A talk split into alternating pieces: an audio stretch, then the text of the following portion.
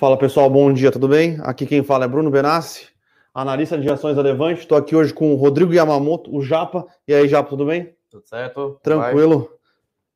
Vamos então, né? Mais um Morning Call aqui. Dia frio em São Paulo, pessoal.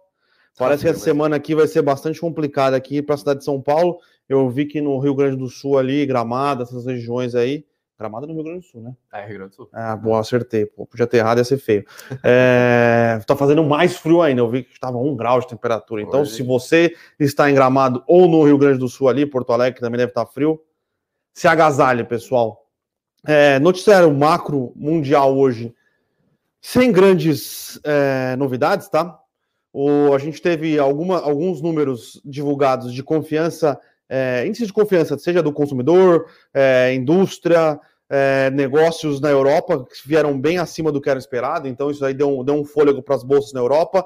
É, a gente teve inflação na Alemanha prévia, tá, pessoal, para o mês de junho, é, em linha com o com que o mercado esperava, um pouco menor do que o mês passado, tá, ajudando aí talvez um pouco a questão do, do dos receios inflacionários globais, tá? E a gente teve dados de crédito na Grã-Bretanha, ali no Reino Unido. Esses dados de crédito aí vieram bem fortes, tá? Então, aprovação de hipotecas, é, novos empréstimos de hipotecas, o crédito direto ao consumidor tá muito forte. Isso normalmente indica aí uma expansão econômica, tá? Então, é, no cenário macro mundial, essas foram as, as grandes notícias. Hoje a gente não tem nenhuma grande notícia, nenhum grande dado sendo divulgado nos Estados Unidos, tá? É, porém, entretanto, contudo, hoje à noite a gente tem os PMIs chineses aí, ficar muito atento a como está a manufatura na China, né? A indústria chinesa, para ver se é, continua na desaceleração e essa desaceleração pode causar algum, algum ruído de curto prazo aí na recuperação econômica, tá? Mundial. Lembrando que a China hoje é a indústria do mundo. E no Brasil, tivemos hoje é, divulgação do, do IGPM, né? IGPM mais para o mês de junho, é, bem mais comportada do que o esperado. Porém, quando você abre, é, deixa eu até abrir aqui, quando você abre o, o, os indicadores, né? O principal recuo, deixa eu... O principal recuo está na o principal recuo é no é índice ao produtor amplo, né? Que é o IPA, é. onde a matéria-prima, que é a matéria-prima o mês passado teve, teve a variação de 10,15%, esse mês aqui menos 1,28%, então o IGPM ficou no 0,6%, tá? Contra 4,10% no ano passado. Mas se você olha qualitativamente o índice, o IPC, que é o, o índice de preços ao consumidor, em linha, tá? Um pouco abaixo do ano passado, do, do mês passado, 0,61 contra 0,56. É, o IPA, né? que teve a grande é, redução aqui, 1, 1 é 0,42 contra é, 5,23 do ano passado, do e o, do mês passado, isso, e o NCC é, em alta. Então, a gente pode ver aqui tá que realmente o que tá, é, o que é, deu este controle é, para o INCC, né, ou que fez o INCC não ser tão explosivo como estava sendo, foi o preço das matérias-primas aí, né? Lembrando que o real passou por uma boa valorização nos últimos meses aí, nos últimos meses eu minto. Mas o mês de junho foi um, um mês, mês, e meio, vai. é um mês, um mês e meio atrás aí, bastante coisa, hein? Uh, então isso ajudou no, no, no, no, IGPM, graças a Deus aí, né? Porque o índice do aluguel aí continua alto, mas com os números de hoje deu uma um pouco é, aí, né, deu uma IGPM. sim, exato. Uh, e um, um dado que ia sair ontem não saiu, deixou a gente até um pouco preocupado aqui, tá, pessoal? o governo federal ia anunciar os números do CAGED, na né, geração de emprego. Não foi divulgado ontem e não foi dado data para divulgação de empregos, tá? Então a gente ficou um pouco preocupado, é, não foi explicado o que aconteceu. Se foi um problema na, na base de dados, um problema metodológico, nada nesse sentido. Então levanta um, um levanta uma, uma pulga atrás da orelha. Lembrando que o Guedes tinha dito em algum lugar que o CAGED ia surpreender positivamente. Então, ele disse que ia surpreender positivamente. Dias depois, é, a divulgação dos dados é, é, anulada. Você fica sem entender o que está acontecendo, tá? E hoje a gente deve ter divulgação de da, uh, números de arrecadação federal que devem continuar positivos aí, tá, pessoal? Lembrando que a arrecadação federal é, ela tem um impacto é, de arrecadação federal de impostos, ela tem um impacto positivo do, da, da inflação de preços, né? Lembrando que a inflação que a gente tem é diferente da inflação do, do de quem paga imposto normalmente. E esse deflator aí está muito mais alto do que a inflação corriqueira. Então, isso tem ajudado a turbinar um pouco a arrecadação de impostos por parte do governo federal. Então, de noticiário macro, pessoal, é, era isso, tá? Não tem grandes novidades realmente. Todo mundo aqui está esperando. É, hoje, obviamente, é, os números de, de, dos PMIs da China, que são bastante importantes para a gente entender como está a velocidade de recuperação da economia chinesa, né? Se ela já está dando uma embicada para baixo, que é o que tudo indica. É, e na sexta-feira, os dados de emprego, de geração de emprego para os Estados Unidos no mês de junho, tá? Então, são os principais dados aí que vão, é, vão mandar balizar, na semana, né? né? Vão balizar e mandar na semana. É isso. Então, de Aqui no Brasil ainda tem um zum, zum, zum da reforma tributária, porém ainda em discussão. E é isso, né? Tá, a CPI também tá rolando, na, sem grandes novidades. E vamos para a notícia corporativa, que tem algumas coisas bastante interessantes. É, sobre, sobre reforma tributária, tá, pessoal? Só lembrando que ontem é, o Lira deu uma entrevista é, falando que ele acha que 20% de imposto é muito, o Senado acha que tem que ser 10%, então ele acha que vai ficar no meio termo ali de 15%, tá? Então, é, tem, tem uma pressão agora para se voltar à, à, fase 1 da proposta, que é a unificação do PIS e COFINS, né, no CBS, com a, essa reforma tributária mais de investimentos e imposto de renda. Ainda acho bem ruim.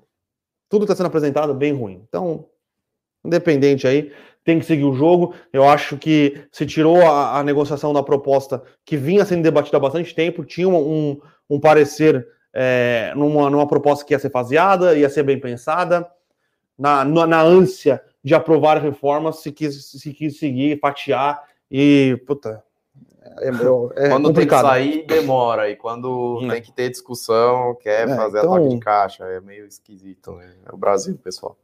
Mas é isso. Mas eu acho que ainda tem muita discussão para rolar tem. sobre essa fase de reforma tributária, tá, pessoal?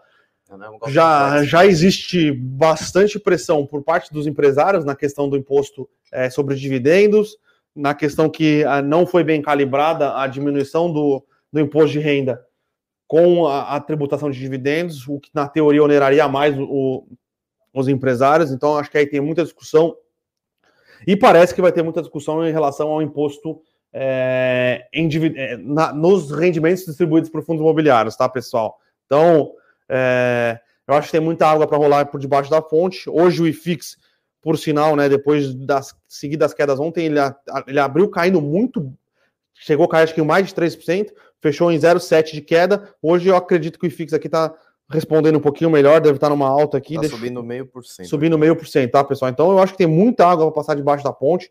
Hoje, para os assinantes da série de fundos imobiliários aí da Levante, é, eu escrevi um relatório sobre o que eu acho da reforma tributária, é, dos impactos é, sobre o, na classe de fundos imobiliários, tá? Então, você assinante aí da série de fundos imobiliários, tem um relatório especial aí indicando o que eu acho que tem que ser feito, o que eu não acho que tem que ser feito, como você, investidor de fundos imobiliários, deve se posicionar agora é, nesse, nesse caos, né? Nesse, nesse turbilhão de, de informações. Então, tá lá na sua caixa de e-mail, tá na plataforma.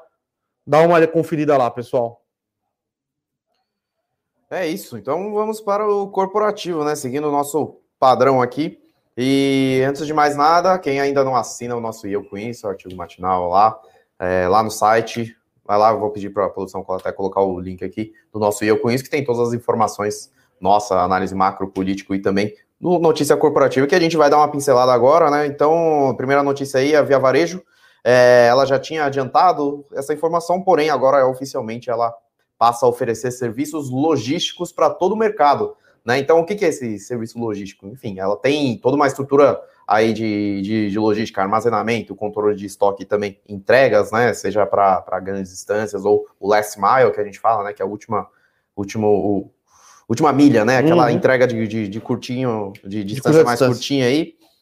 É, e ela passa a oferecer isso para todo o seu marketplace, né, para todos os seus sellers, né, seus, seus parceiros aí do seu marketplace e também para os marketplaces de terceiros, ou seja, a Magazine Luiza, a Amazon ou até o Mercado Livre podem contratar esses serviços logísticos para o seu, o, o seu parceiro, por exemplo. Né? Aí a Via Varejo, aí a Via, né, no caso agora, é, vai pegar uma parte aí desse, desse faturamento e a, e a Via é, é, inaugura de fato o modelo de fulfillment, fulfillment, né, que a gente fala que é o serviço completo aí de marketplace, desde a da, da criação de loja até o, a entrega final aí para os seus lojistas. Qual que é a diferença? A Via Varejo, a Via vai é, passar a tocar esse negócio logístico como se fosse separado, uhum. né? Então vai ser um, uma unidade de negócio separada, por isso que é, não, ser, não seria um, como se fosse uma mas uma unidade de negócio dentro dela que gera despesa, tal, que faz parte do negócio. Não, ela vai passar a oferecer para outras, outras, outras empresas e vai gerar um meio de receita independente em cima disso. E qual que é o, o principal diferencial dela?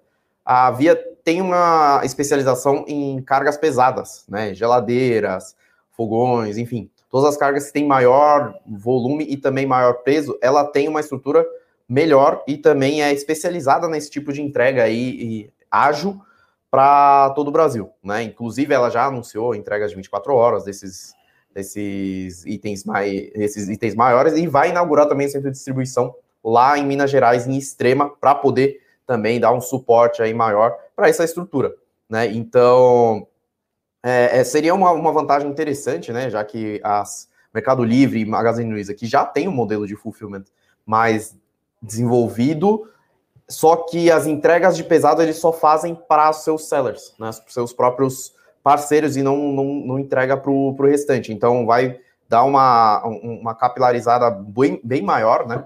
O Avia vai dar uma capilarizada muito maior e vai poder atingir muito mais clientes aí para poder usar sua estrutura logística e também é, rentabilizar né, essa estrutura logística que é custoso né, para as plataformas de e-commerce.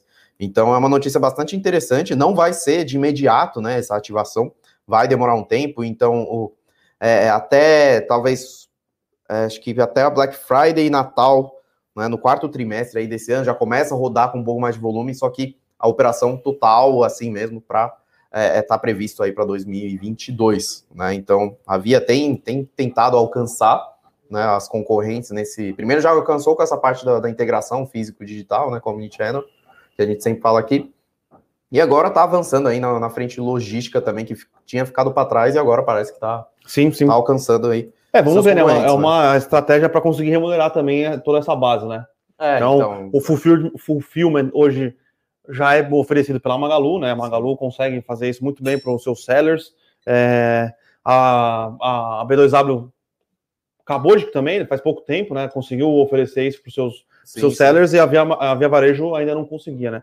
A estratégia interessante parece ser que ela quer prestar esse serviço para terceiros. Vamos ver como ela vai fazer isso também, né? Vai ser, se não vai ser um tiro no pé, porque pode ser é uma operação bastante complexa. Pode ser que talvez faça mais sentido ela para talvez pão de açúcar, que tem um marketplace, mas não oferece esse tipo de sim, serviço. Uh, mas, né? Eu Vamos. acho que para um seller da. Vamos ver como é, como é que vai funcionar a questão de precificação, né? Porque muito provavelmente ela vai oferecer esse, esse, esse serviço de frete é... e vai virar guerra de preço também, né? Então, vamos ver como é que vai ser. É... hoje, a Via Varejo, para os sellers dentro do, do fulfillment dela, né? Da, da, da rede dela, zerou esse, essa taxa, né? Então. Zerou a taxa de, de take pra, Obviamente, para trazer mais. Acho que seis meses. Seis meses, mas parece que vai até o final do ano, né? Então ela. Ah, sim, sim. Deu mais então, sentido. isso para trazer sellers para os vendedores e para os consumidores é excelente, né? Vamos ver como é que vamos ver onde vai ter mais essa guerra de preços aí.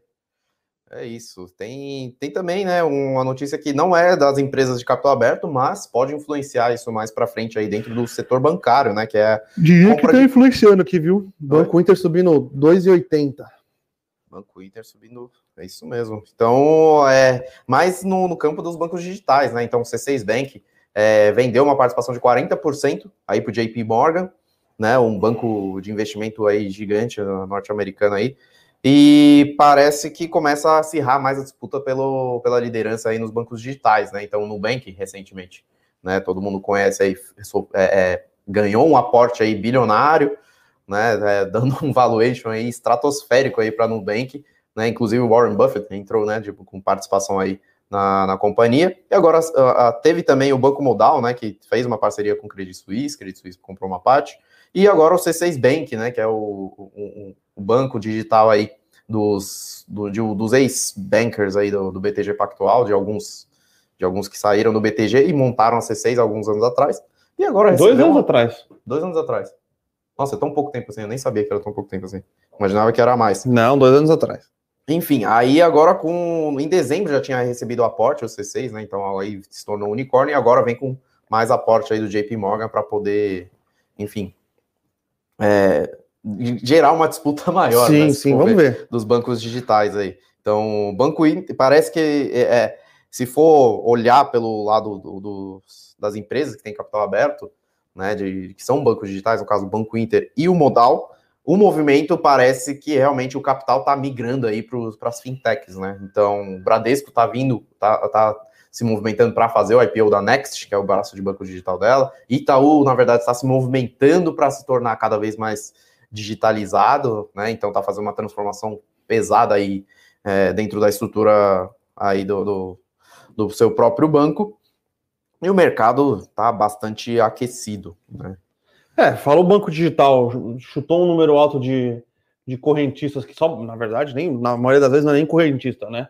Baixou o aplicativo. Baixou o aplicativo já está com conta aberta. Aí explode, é isso. Vamos ver. É, lembrando que. O problema é na renta. Nos, nos, últimos anos, né? Todos os bancos. Acho que o único banco que teve sucesso operando varejo no Brasil foi o Santander. Os outros, Citi vendeu a operação para o Itaú, a HSBC vendeu a operação para o Bradesco, e esses eram os que tinham um pouquinho mais sucesso também. Uh, então, os, os, bancos gringos, né, eles nunca conseguiram ter sucesso operando varejo aqui no Brasil. O Bank Boston, acho que foi vendido para o ABN, o ABN foi comprado pelo Santander, e o Santander, é, acho que sim. Então, os bancos... O Real também, né, que a ABN é, comprou. Então, os bancos, os bancos gringos nunca conseguiram operar no Brasil. Agora, é, nessa possibilidade de ter uma operação digital que demanda menos estrutura física, eles têm, têm voltado aí a ter, ter, ter interesse, o varejo e a, e a, é, a bancarização brasileira, o varejo é grande e a bancarização é pequena, né? Então eles acham que eles vão conseguir é, atrair um grande nicho aí, aumentar o mercado, aumentar a participação e talvez, talvez conseguir rentabilizar isso no longo prazo. Então, é vamos ver, é interessante. O, o, o JP Morgan é um banco gigantesco, Sim. muito bem tocado, né? Então, vamos ver o que acontece por enquanto tem espaço para todo mundo crescer, né? Justamente é, por conta dessa ban a, a, pouca bancarização aí do, dos brasileiros, mas vamos ver como é que funciona. E tem aqui algumas curtinhas, né? Petrobras e Braskem. Petrobras anunciou aí que vai fazer, é, é começou a licitação para poder fazer obras de ampliação e melhorias na sua maior refinaria, né? Que é a refinaria de Paulínia, aqui em São Paulo. É, ela vai ampliar a capacidade em 10 mil metros cúbicos de processamento de petróleo para basicamente aumentar a produção de diesel S10, que é o diesel com baixo teor de enxofre, né, diesel mais limpo, e também aumentar a produção de querosene de aviação, né? Então, fora as outras reformas aí que precisam aí dentro do, da refinaria para poder modernizar, gerar maior produtividade. E isso faz parte de um programa que ela anunciou no mês passado, né? É, no, em maio, que é chama até batizou de Reftop. Né? De, é, um nome, é um nome bem ruim, né? Nossa. É um nome bem ruim, só que assim, é, o, é um, o projeto que visa aí um investimento em torno de 300 milhões de dólares. Hoje, no câmbio de hoje, dá 1,5 bilhão aí de reais nas refinarias do eixo Rio-São Paulo. Né? Então, que é o que ela vai ficar com que, ela, que é o que ela vai ficar, né? Que é o, bo, é o que vai ficar com boa parte né, do, do dos investimentos. É, por um lado, se for feito de uma maneira bem austera, bem feita, que nem as gestões passadas estavam tocando as, aí os projetos de investimento dentro da Petrobras, é bastante positivo para a companhia, já que, primeiro, que ela vai vender uma parte né, importante do, da capacidade de refino, e para os players privados que vão vir com investimento para poder rentabilizar mais ainda as refinarias. E se não tivesse um investimento por parte da Petrobras, as refinarias dela perderiam provavelmente market share e também com menor competição. produtividade, competição, enfim. Então, a Petrobras já está se movimentando nesse sentido, e se for feito de uma maneira bem feita, é bastante positiva para a companhia, né? Que é um dos, um dos calcanhares de Aquiles da Petrobras, é o refino. Lembrando dia, que... que é um parque antigo. Lembrando que ainda teve Coperge, que não era para refino, então, era para gás. Teve Abreu Lima, que era uma refinaria, que é, lá, que é um é lastimável, e teve a famigerada Passadina, né? A Passadina. Então, então a Petrobras, Petrobras não tem... um histórico tão bom assim, de investimento em expansão de capacidade de refino, Agora, o ponto, atenção, por que, que eu reforço a parte do, do, de ser feito bem feita, de uma maneira austera e transparente? Porque refinaria é um, do, um dos setores mais emprega, um dos setores mais gera investimentos em capital, inclusive para as regiões aí, né, que tem a refinaria, para não ser usado de forma eleitoreira. Sim. Né? Então tem que tomar muito cuidado para não gastar dinheiro à toa nesse, nessas reformas, enfim, nessas obras e fazer a licitação de uma maneira certa, né? Licitação no Brasil não tem já uma fama muito boa, mas em geral é uma notícia positiva, com pouco impacto no curto prazo, mas. É, se, quando for implementar. Lembrando que a gente discutia aqui, é, quando se, se, é, se culpava a Petrobras, entre aspas, pelo aumento de preço de combustível no Brasil, mercado é concentrado, Petrobras não tinha condição de investir no parque de refino, é, tinha, que vai, tinha, que importar, então é, esse é um dos pontos que a gente acha que investimento no parque de refino melhore muito a produtividade, a capacidade e entende, se for bem feito no, no longo prazo, ter um impacto na redução de preços aí na distribuição de combustível, é, né? Então menos dependente de importação. Né? Sim, né? sim, torna menos, menos independente de importação, torna menos de, independente de importação. Vamos ver se eles vão conseguir refinar o petróleo do pré-sal, né? Eu imagino que seja para isso também, uma sim, parte do, de, dessa. É, o petróleo dessa... um pouco mais leve. Então, e as refinarias do Brasil é para petróleo pesado, né? Porque são velhas. São velhas, exatamente. É isso. Então, vamos ver. E outra aí, falando também que tem a ver um pouco com Petrobras, que é a, a Novonor, ex-Odebrecht aí, né? A gente está se acostumando com o nome ainda. É, estendeu o prazo de para receber as propostas não vinculantes, né? As propostas iniciais pela venda da fatia da Braskem. Né? É, a gente vê, ah, é um atraso de prazo? Não, a gente vê com bons olhos. É, porque... tem mais gente bidando. Exatamente, justamente, porque tem muita oferta aí, tem bastante interesse. Então, o Banco Morgan Stanley, né, que é o quem está assessorando aí a Novo Honor, é, estendeu esse prazo justamente para poder receber mais propostas, fazer o processo de uma maneira mais transparente, fazer direito né, essa venda. E também a, a, a, a Novo Honor não tem tanta pressa em fazer esse desinvestimento, é melhor fazer com qualidade do que fazer mal feito. Né? Então, é uma notícia interessante aí para a Braskem, é, que pode receber mais propostas e tem a, mais possibilidades de receber uma proposta com ágil, né? Então, acima do valor de mercado, e vem num momento muito bom, né? Que é spread de petroquímicos, né? Preço e custo. Tá nas máximas, uh, ações da Braskem estão nas perto das máximas históricas aí na companhia, tá valendo aí mais de 40 bilhões de reais em valor de mercado, e a, não sei nem como é que se pronuncia, a Lyondell Basel, acho que é isso, é, né? Sim, que é. é a gigante petroquímica holandesa aí, que já tinha interesse na, na Braskem aí, antes de estourar, né, o, o, a questão do, de Maceió, de Alagoas, né, os problemas de solo lá, é, já estava com proposta para querer comprar a Braskem, e dessa vez parece que está também, novamente, nesse, nessa disputa. Né? Então, notícia bastante positiva. E tem, o, e tem o, a consequência aí positiva para a Petrobras, que se der certo esse processo de venda, a Novo Honor tem 50,1% do capital votante, ou seja, o controle mesmo majoritário. E se tem essa troca de controle, desencadeia o que a gente chama de tag along, né, de 100%, ou seja, a Petrobras vai poder vender a parte dela nas mesmas condições que o controlador majoritário vendeu a, a, a empresa para uma, uma, enfim, para comprador aí. Então é bastante positivo também para a Petrobras, mas mais para a Braskem, né? Então, o Braskem subindo 1,90 hoje. Então, o mercado gostou, apesar do Ibovespa cair no 0,14 aqui. É, Braskem ah, teve um, um, momento que a Lloyd Basel aí desistiu, foi um momento que tudo estava parecendo dando errado, metro, é, mercado de petroquímicos em queda, veio a questão envolvendo Alagoas, jogou mais para baixo ainda o uhum. papel. Agora, é, ainda existe algum tipo de, de receio envolvendo a produção de salgema em Alagoas, mas aparentemente as indenizações foram acertadas. É, as obras, as obras parecem que estão é, resolvendo uma parte do problema. O mercado de petroquímicos explodiu, explodiu, margens na, nas alturas. Sim. E aí a, a, a Oderbrecht, a antiga a, a Novo Honor, a antiga Oderbrecht, tá, parece que teve uma decisão acertada em não acelerar o, o processo de venda da, da Braskem, né? Então, lembrando que é, a, a Oderbrecht, a Novo Honor, ela precisa do, do dinheiro dessa venda para É porque faz parte não mesmo, quebrar, obrigatoriamente né? do, do plano da recuperação, recuperação judicial. judicial. É isso. Então vamos para as perguntas. Vamos para as perguntas. Ok. Antes de ir para as perguntas, tem um, tem um vídeo aí, né, que nosso estrategista-chefe gravou, né? São as três ações para ainda investir aí em 2021. Eu vou pedir para a produção colocar o link aqui na tela. E tem cupom para quem assistir aí o vídeo, né? Fazer um. Enfim, o cupom está lá no vídeo. Está lá no vídeo. Quem quiser tá? o cupom, quiser, vai, o cupom ter vai ter que assistir o vídeo. Tá lá para poder aproveitar aí também os nossos produtos aqui da Levante, das nossas assinaturas. Enfim, link na descrição. Aproveite lá. Spoiler, hein? Bela série. Isso aí.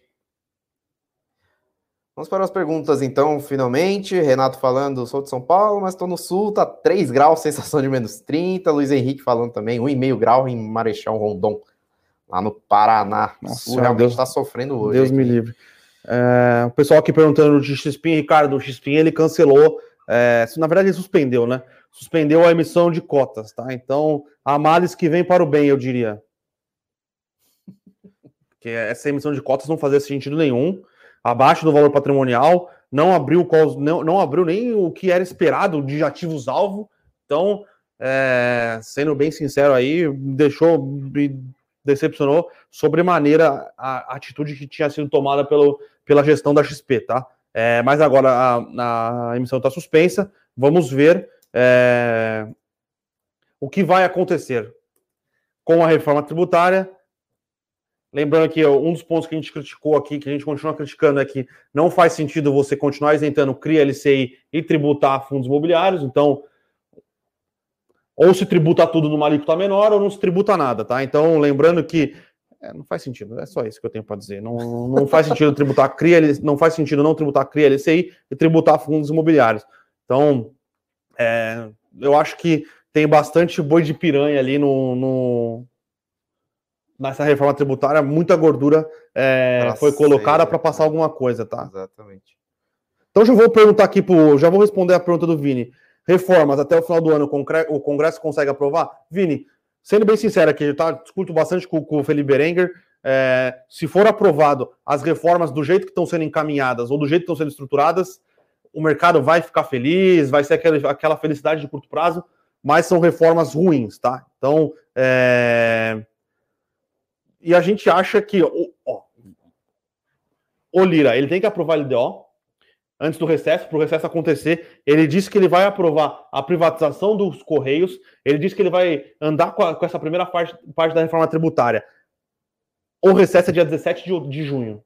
Eu acho muito difícil é, andar nessa velocidade. Se andar nessa velocidade, os temas que têm que ser debatidos por esse tipo de proposta não vão ser, não vão ser debatidos e vão ser atropelados. Então, eu acho que a reforma administrativa passa até o final do ano.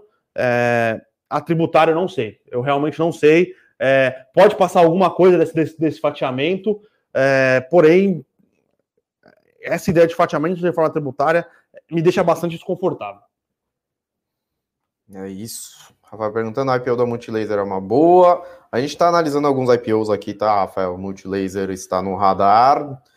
Porém, o que a gente sabe que vai fazer a cobertura é o CBA e a Raizen. Isso aí já está na nossa agenda da Multilaser. Talvez cons consigamos dar uma olhada. Se sim, vai, vai aí o relatório também, tá? A gente ainda está analisando e não dá para saber assim de cara se é uma boa ou se não é. A gente precisa realmente bater o olho e analisar com calma aí os IPOs. É, IPOs voltaram com tudo, né? Voltaram com tudo. Agora tá na agenda, tem, tem bastante coisa aí vindo de, de IPO. Uh, Alexandra perguntando, sabe o que está acontecendo com a Cirela? Caindo bastante.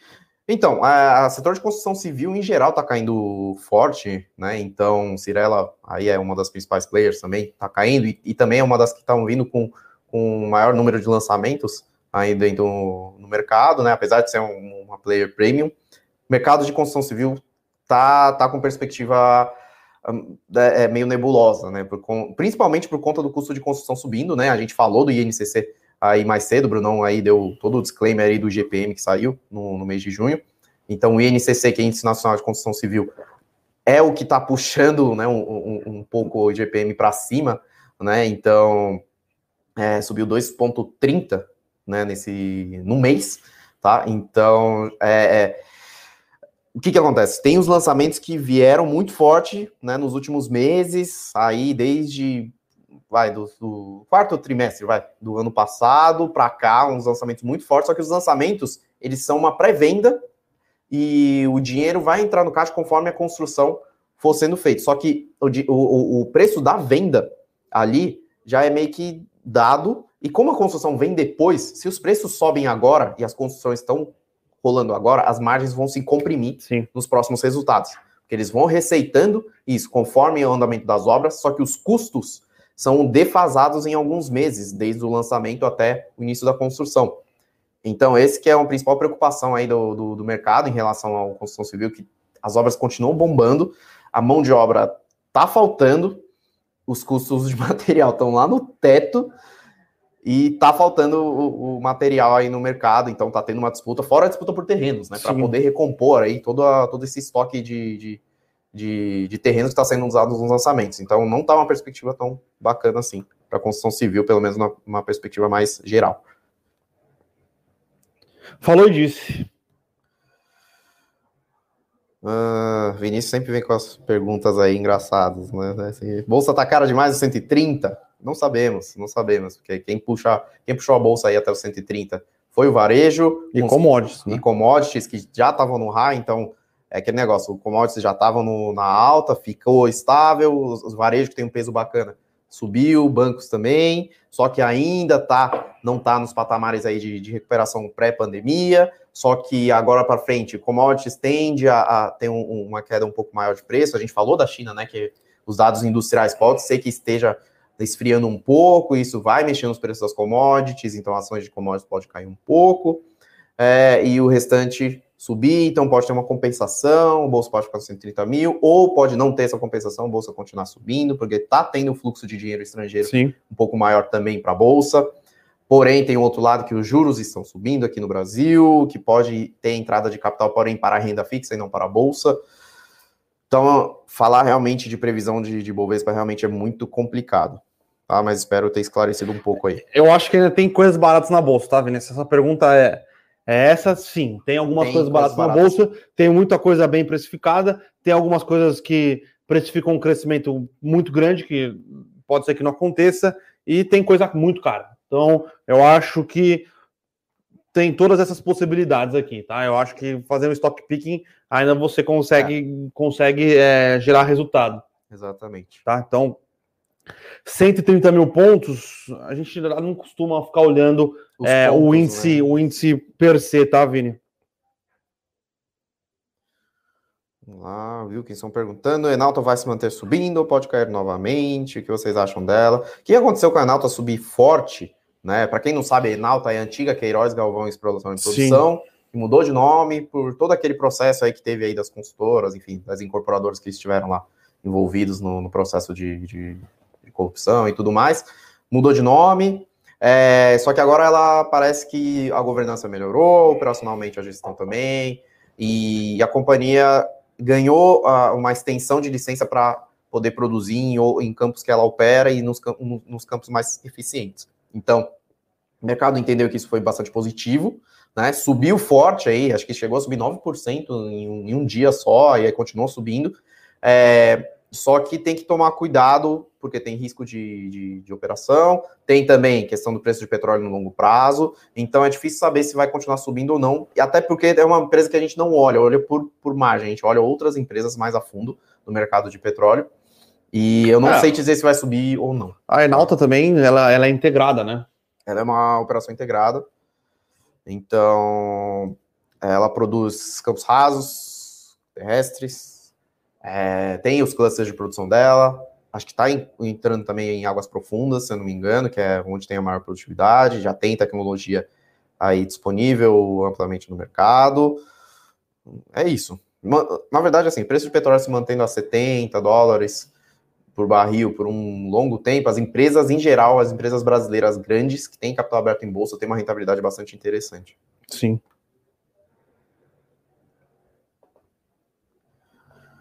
Vamos lá, quem mais? Quem mais? Marcos Vinícius perguntando o que acontece com as empresas de shopping. As empresas de shopping é uma das que ainda estão, a gente fala que estão uma das mais amassadas, né? Umas que ficaram mais para trás na pandemia ainda não recuperaram, porque realmente é, é o último setor mesmo para se voltar na pandemia, porque todo mundo precisa estar vacinado para ter um fluxo de, de pessoas mais amplo. Tem a questão também dos contratos aí, se vai ser corrigido ou não pelo IGPM de 12 meses, que ainda tem muitas lojas com embate. É, tem também uma questão que pode aumentar a inadimplência ali, porque os shoppings não é um varejo direto, né? É o, eles recebem aluguel do varejo, dos lojistas. Então, se os lojistas estão bem, o, o aluguel vai cair. E tem uma parcela também de estacionamento e de, de uma parcela de vendas, né? A partir de um determinado teto, enfim, aí depende de contrato para contrato, só que se os lojistas estão bem, o shopping está bem.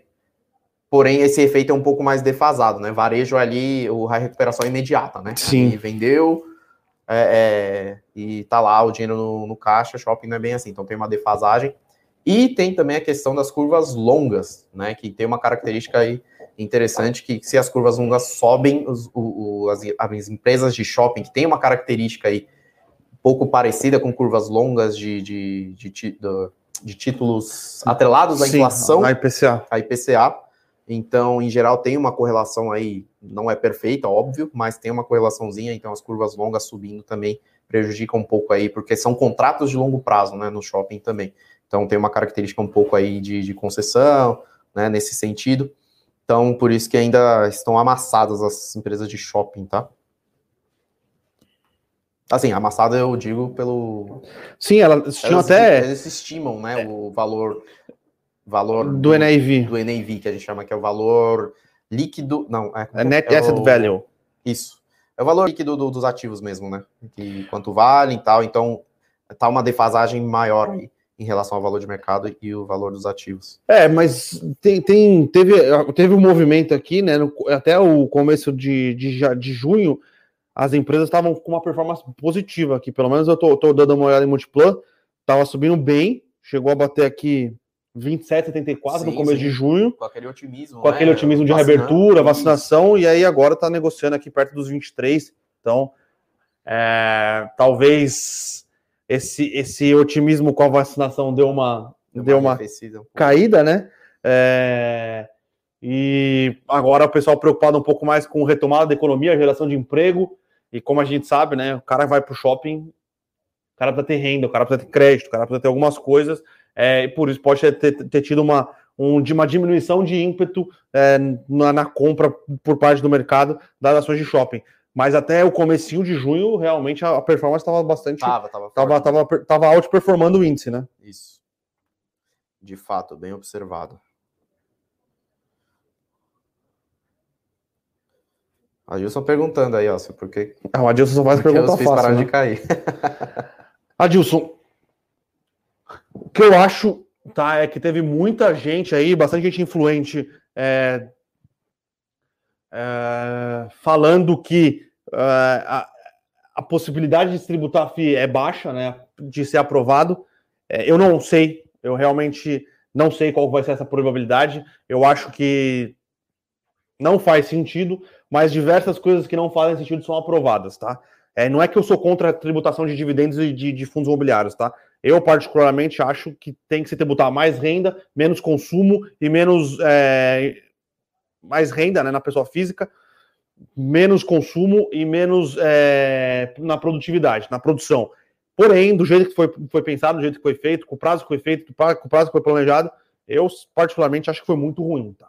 Então, mas tem muita gente achando que não vai passar, muita gente achando que algum dos preços, passando ou não passando, é, já caíram bastante. Tem gente que acredita que os fundos já precificavam algum tipo de tributação, então por isso que não caíram mais. Então, é, como eu, como eu, é, eu disse aqui algumas vezes, se você gosta de fundos imobiliários, separa uma parte que você quer portar um pouco mais, quebra em 5, 6 vezes, 7, 8 vezes, é, aporta a cada 15 dias, vai comprando, vai fazendo preço médio. Então, eu acho que não é momento de você ficar 100% da. botar 100% do seu dinheiro nos fundos imobiliários e não acho que é momento se você botar, tirar 100% do que você tem de, de fundos imobiliários, tá? Então acho que dá para ter um esperar um pouco. Não é nem isso, né? Dependendo do perfil também de do, do, do objetivo dos seus investimentos, fundos imobiliários continuam sendo bastante atrativos. Ah, isso sem dúvida. E Marcos falando, na hipótese de reforma tributária passar, como foi proposta, a estratégia de ações para dividendos perde sentido. Eu acho que não, não, é, não perde o sentido, estratégia de dividendos, mas em geral, o mercado de ações vai, perde o apelo. O mercado vai, vai corrigir, né? Vai corrigir de, de alguma maneira, né? Dividend, ações que têm pagamento de dividendos, sim, para talvez seja um impacto inicial mais forte. Só que, em geral, para as empresas, é, é, é ruim também, porque aumenta a carga tributária geral de, das empresas aí do, enfim, no Brasil inteiro. Então, e também gera uma certa assimetria, do jeito que foi proposto, gera uma certa assimetria para renda fixa, por exemplo. Então, renda fixa vem com uma tributação um pouco menor do que nas, no, no, nas empresas em geral. Aí tem a questão da tributação dos dividendos, que também é, é ruim para as empresas, né? Porque aí já aumenta a carga tributária no, em cima do lucro uh, perde apelo para faz, se fazer investimentos em, em, empresas. Né? Então, é ruim para o mercado acionário em geral. Né? Perde seu apelo nesse sentido.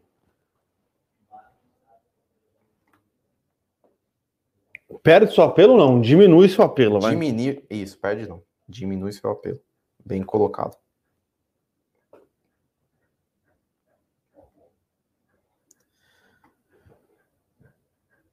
Marcos Alves, até quando é o preço limite aceitável para a queda da Cielo? Não sabemos. Isso é uma pergunta que não tem como responder. Essa é uma pergunta que não tem como responder, tá? O, o Carneiro, que é o outro Rodrigo, ele tá terminando de fazer uma modelagem de, de, de Cielo, e, mas aí eu consigo te responder com um pouco mais de precisão o que a gente acha de preço, tá? Mas Exatamente.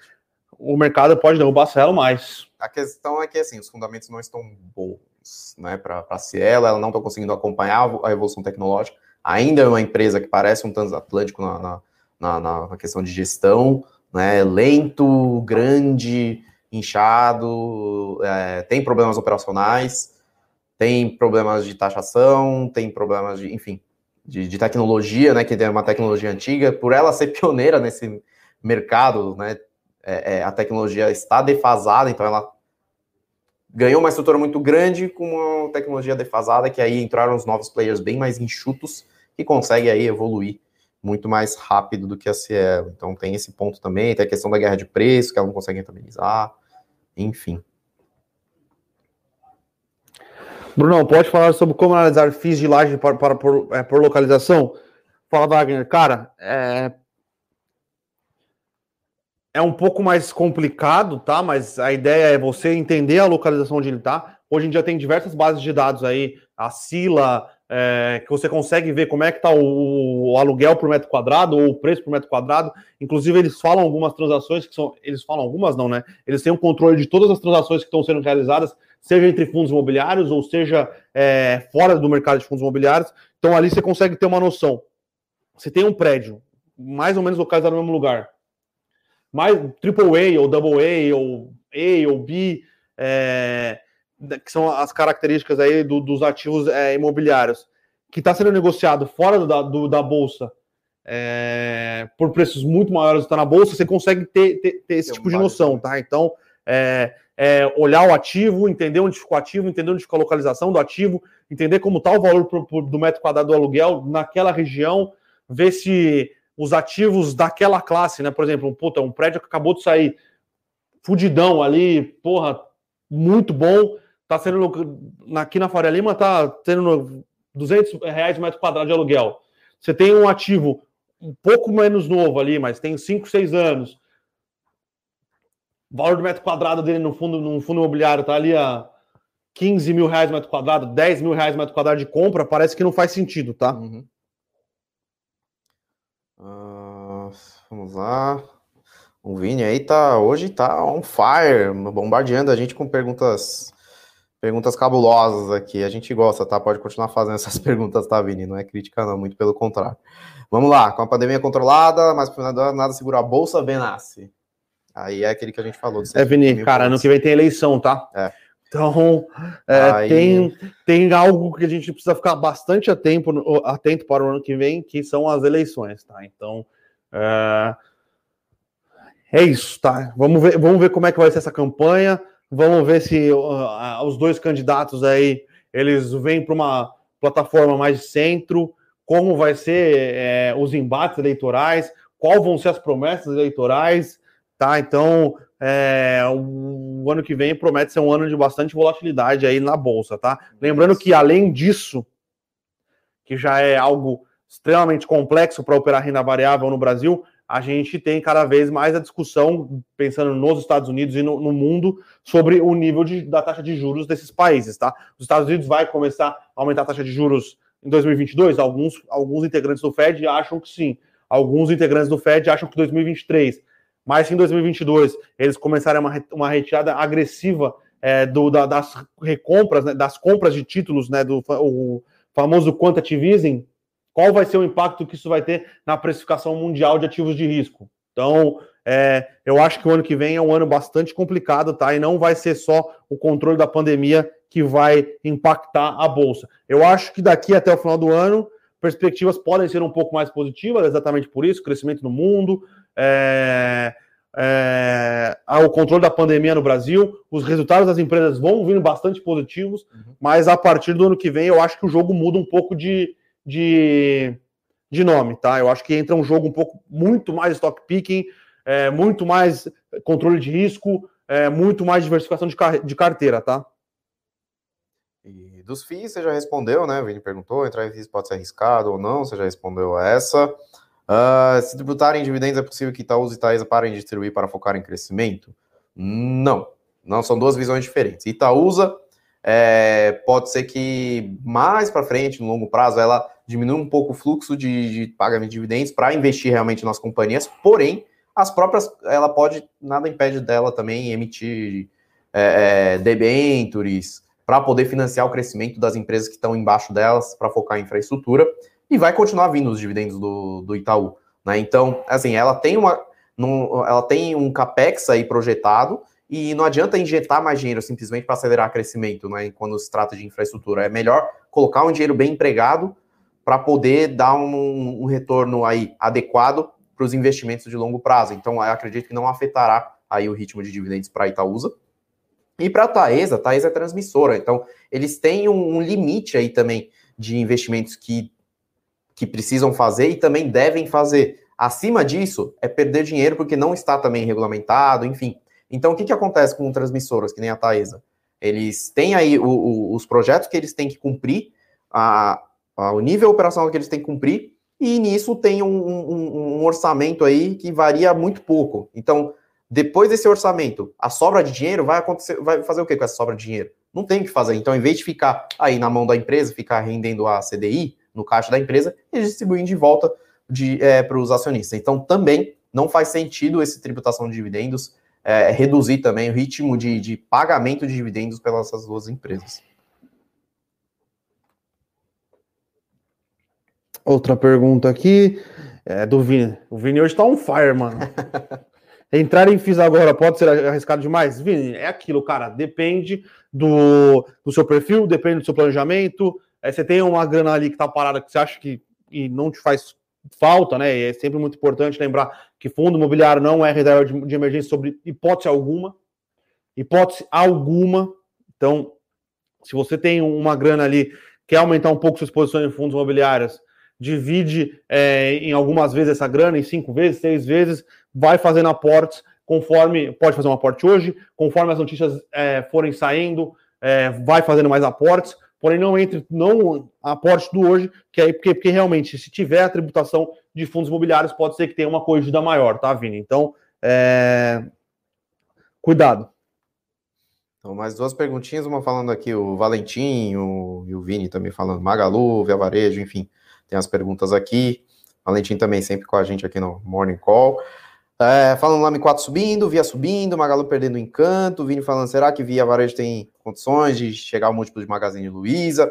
Aí que tá, Magazine Luiza ainda segue pioneira em muitas iniciativas aí dentro da plataforma de e-commerce, né, que tá virando, na verdade, uma plataforma completa aí de, de varejo e também de serviços financeiros, enfim. É, literalmente, a gente é uma plataforma, não é simplesmente uma varejista digital, então Magazine Luiza ainda tá, é pioneira nesse sentido, ela gera caixa operacional, então isso é um, uma diferença muito grande, já gera caixa operacional já há algum tempo, isso é uma diferença muito grande entre B2W, né, no caso, lojas americanas, enfim, toda a estrutura deles, e também da, da Via, né, então a, a Via e a, e a B2W ainda tem muito a, a provar para ver se realmente esse alcance aí do, do, da estrutura operacional vai gerar uma rentabilidade parecida com o da Magazine Luiza. Então, a Magazine Luiza cresceu, e é a mesma coisa que as suas concorrentes principais, dois dígitos altíssimos, quase três dígitos, segue expandindo muito forte. Então, assim, não é simplesmente só o turnaround operacional. Na, na parte financeira também tem que se provar. Né? Então, o Via Varejo queimou caixa, segue queimando caixa, B2W também segue queimando caixa. A diferença é que agora a B2W vai ter um, um financiamento diferente, que é, vai ser a é, Lojas Americanas. É, a Lojas Americanas, sim. Que aí sim, a, a, parte física da Lojas Americanas gera bastante caixa, né, porque é um perfil de, de varejo físico diferente do que a Via Varejo tem com Casas Bahia, Ponto, e a Magalu tem com as suas lojas físicas, porque vende produtos diferentes, é um varejo mais de, de rotina, né? O varejo um pouco mais diverso, né? Com produtos rotineiros, fluxo de cliente é mais alto, né? Só que, de qualquer maneira, é, é, essas operações têm que se provar que realmente consegue se financiar e mais para frente gerar uma perspectiva mais, é, é, mais concreta aí de geração de caixa própria. Né? Então a Via Varejo está vendo com essa questão da rentabilização de logística, vai abrir mega lojas para justamente né, concentrar os custos em um lugar só e gerar rentabilidade dentro dessas mega lojas. E, enfim, aí as lojas americanas eu expliquei aí, né, com a B2W, enfim, fizeram a unificação. Então, aí eles ainda têm muito a se provar. Beleza, vamos agora aqui, perguntas, respostas mais rápidas. Perguntas e respostas mais rápidas. Jogo rápido Derivaldo Soares, Bruno, Quinip sofre muito com taxação dos dividendos? Derivaldo, sofre como todos os outros fundos imobiliários, tá? É um fundo de CRI, os CRIs não vão ser tributados, é, então ele vai ter a tributação na distribuição de dividendos dele, tá? Então, sofre como qualquer outro fundo imobiliário se essa proposta passar. Baltazar, bom dia, qual o preço-alvo do Santos Brasil? O Atec preço comprar é 10 reais, o preço-alvo é um pouco maior do que esse, tá, o Baltazar? Uh... Aquiles falando, alguma novidade sobre a venda de participação da BR distribuidora pela Petro? É, hoje é o, acho que o último dia de reserva. Hoje é o último dia de reserva. E também sai o pricing, tá? O pricing sai hoje? Acho que sim, é, acho que é no mesmo dia do, ou é no dia, ou é amanhã. Acho que é amanhã. Mas eu acho que sai é. hoje no fim do dia. Eu acho que é amanhã.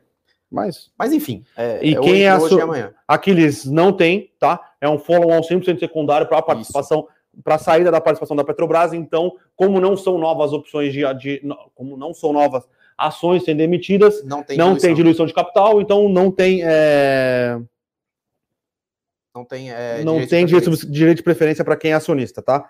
Uh, pergunta, vamos lá, vamos lá, vamos lá. É isso, né? Acho que a gente respondeu. Ah, tem uma do José Benício, Benício aqui. Não sei qual reforma tributária o mercado achava que seria a proposta. Cobrava insistentemente essa reforma. Quando ela veio, houve uma queda quase generalizada. José, é... vamos por partes aqui, tá? cobrar reforma é diferente de aceitar qualquer reforma, tá? Então, é, a reforma que está proposta, o fatiamento da reforma tributária, é, não resolveu o problema complexo do sistema tributário no Brasil, pesou. E é isso. Existia uma proposta é, bem pensada, bem estruturada, que ia, ia, é, ia convergir todos os impostos, ia ter um tempo de. ia ter um passaporte tributário, não ia ser no, mês, no, ano, no ano seguinte, que por sinal é um ano de eleição, com viés arrecadatório. Então, tinha várias coisas é, que eram melhor explicadas na outra reforma tributária que nessa reforma que está tentando ser passado é, de qualquer maneira. É, deixam a desejar. Então, é não é só porque o mercado quer reforma e qualquer reforma que tem que ser proposta tem que ser aceita ou tem que ser enxergada como boa, tá? É isso, pessoal. A gente está batendo o nosso tempo aqui já. Quer responder mais algumas? Que não dá tempo, né? Pessoal, senão a gente vai se alongar muito aqui. É, o Vitor aqui, nosso mais novo analista nos ajudou. A fixação do preço a ser negociada será no dia 30, ou seja, amanhã. E início das negociações nas novas ações 2 de julho. Então, hoje, último dia de reserva, precificação amanhã de BR Distribuidora. Ok? Só a última aqui do Vini. O mercado tem medo de uma possível vitória da esquerda em 2020? Vini, cara eu acho que o mercado ainda não está levando a sério o risco da eleição 2020, 2022. De ser mais polarizado de novo. De como vai ser polarizado, de como vão ser os embates, de como vão ser a discussão, de quais vão ser as propostas, tá? É... De qualquer maneira, eleição polarizada é péssima. É, vai ser pra, um ano complicado. Eu acho que o, o, Lula ganhando com uma, com uma plataforma radical de esquerda, que eu não sei se vai ser a plataforma que ele vai, que ele vai adotar.